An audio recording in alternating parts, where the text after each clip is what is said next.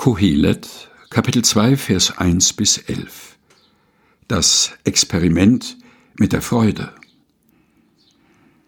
Daraufhin sagte ich zu meinem Herzen, versuch's mal mit der Freude. Genieße das Leben. Mit dem Ergebnis, auch das ist Windhauch. Vom Lachen sagte ich, was für ein Unsinn. Und von der Freude, was bringt sie schon ein?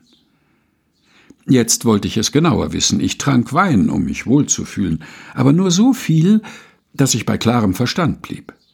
Ich ließ keine Dummheit aus, um herauszufinden, was macht die Menschen glücklich bei dem, was sie tun unter dem Himmel, in der kurzen Zeit, die ihnen zum Leben bleibt. Ich habe große Werke geschaffen.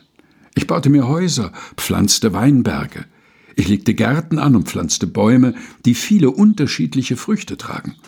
Ich legte Teiche an, um den Wald zu bewässern. So konnten die Bäume darin herrlich wachsen. Ich kaufte mir Diener und Dienerinnen, Sklaven, die zum Haus gehörten, hatte ich schon.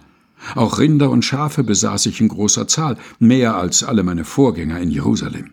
Ich sammelte Silber und Gold, dazu Schätze von Königen und aus den Provinzen. Ich holte Sänger und Sängerinnen herbei. Den Traum aller Männer machte ich wahr, einen großen Harem.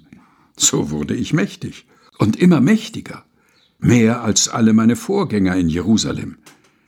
Bei allem half mir mein klarer Verstand. Ich ließ nichts aus, was meine Augen begehrten. Kein Herzenswunsch blieb unerfüllt. Ja, mein Herz freute sich bei der ganzen Arbeit, die ich getan hatte. Das war mein Anteil bei aller Mühe, die ich hatte. Doch dann dachte ich über alles nach, was ich mit meinen Händen geschaffen hatte, und über die Mühe, die es mich gekostet hatte. Alles ist Windhauch und vergebliche Mühe. Es gibt keinen Gewinn unter der Sonne. Kohelet, Kapitel 2, Vers 1 bis 11, gelesen von Helga Heinold. Aus der Basisbibel der Deutschen Bibelgesellschaft.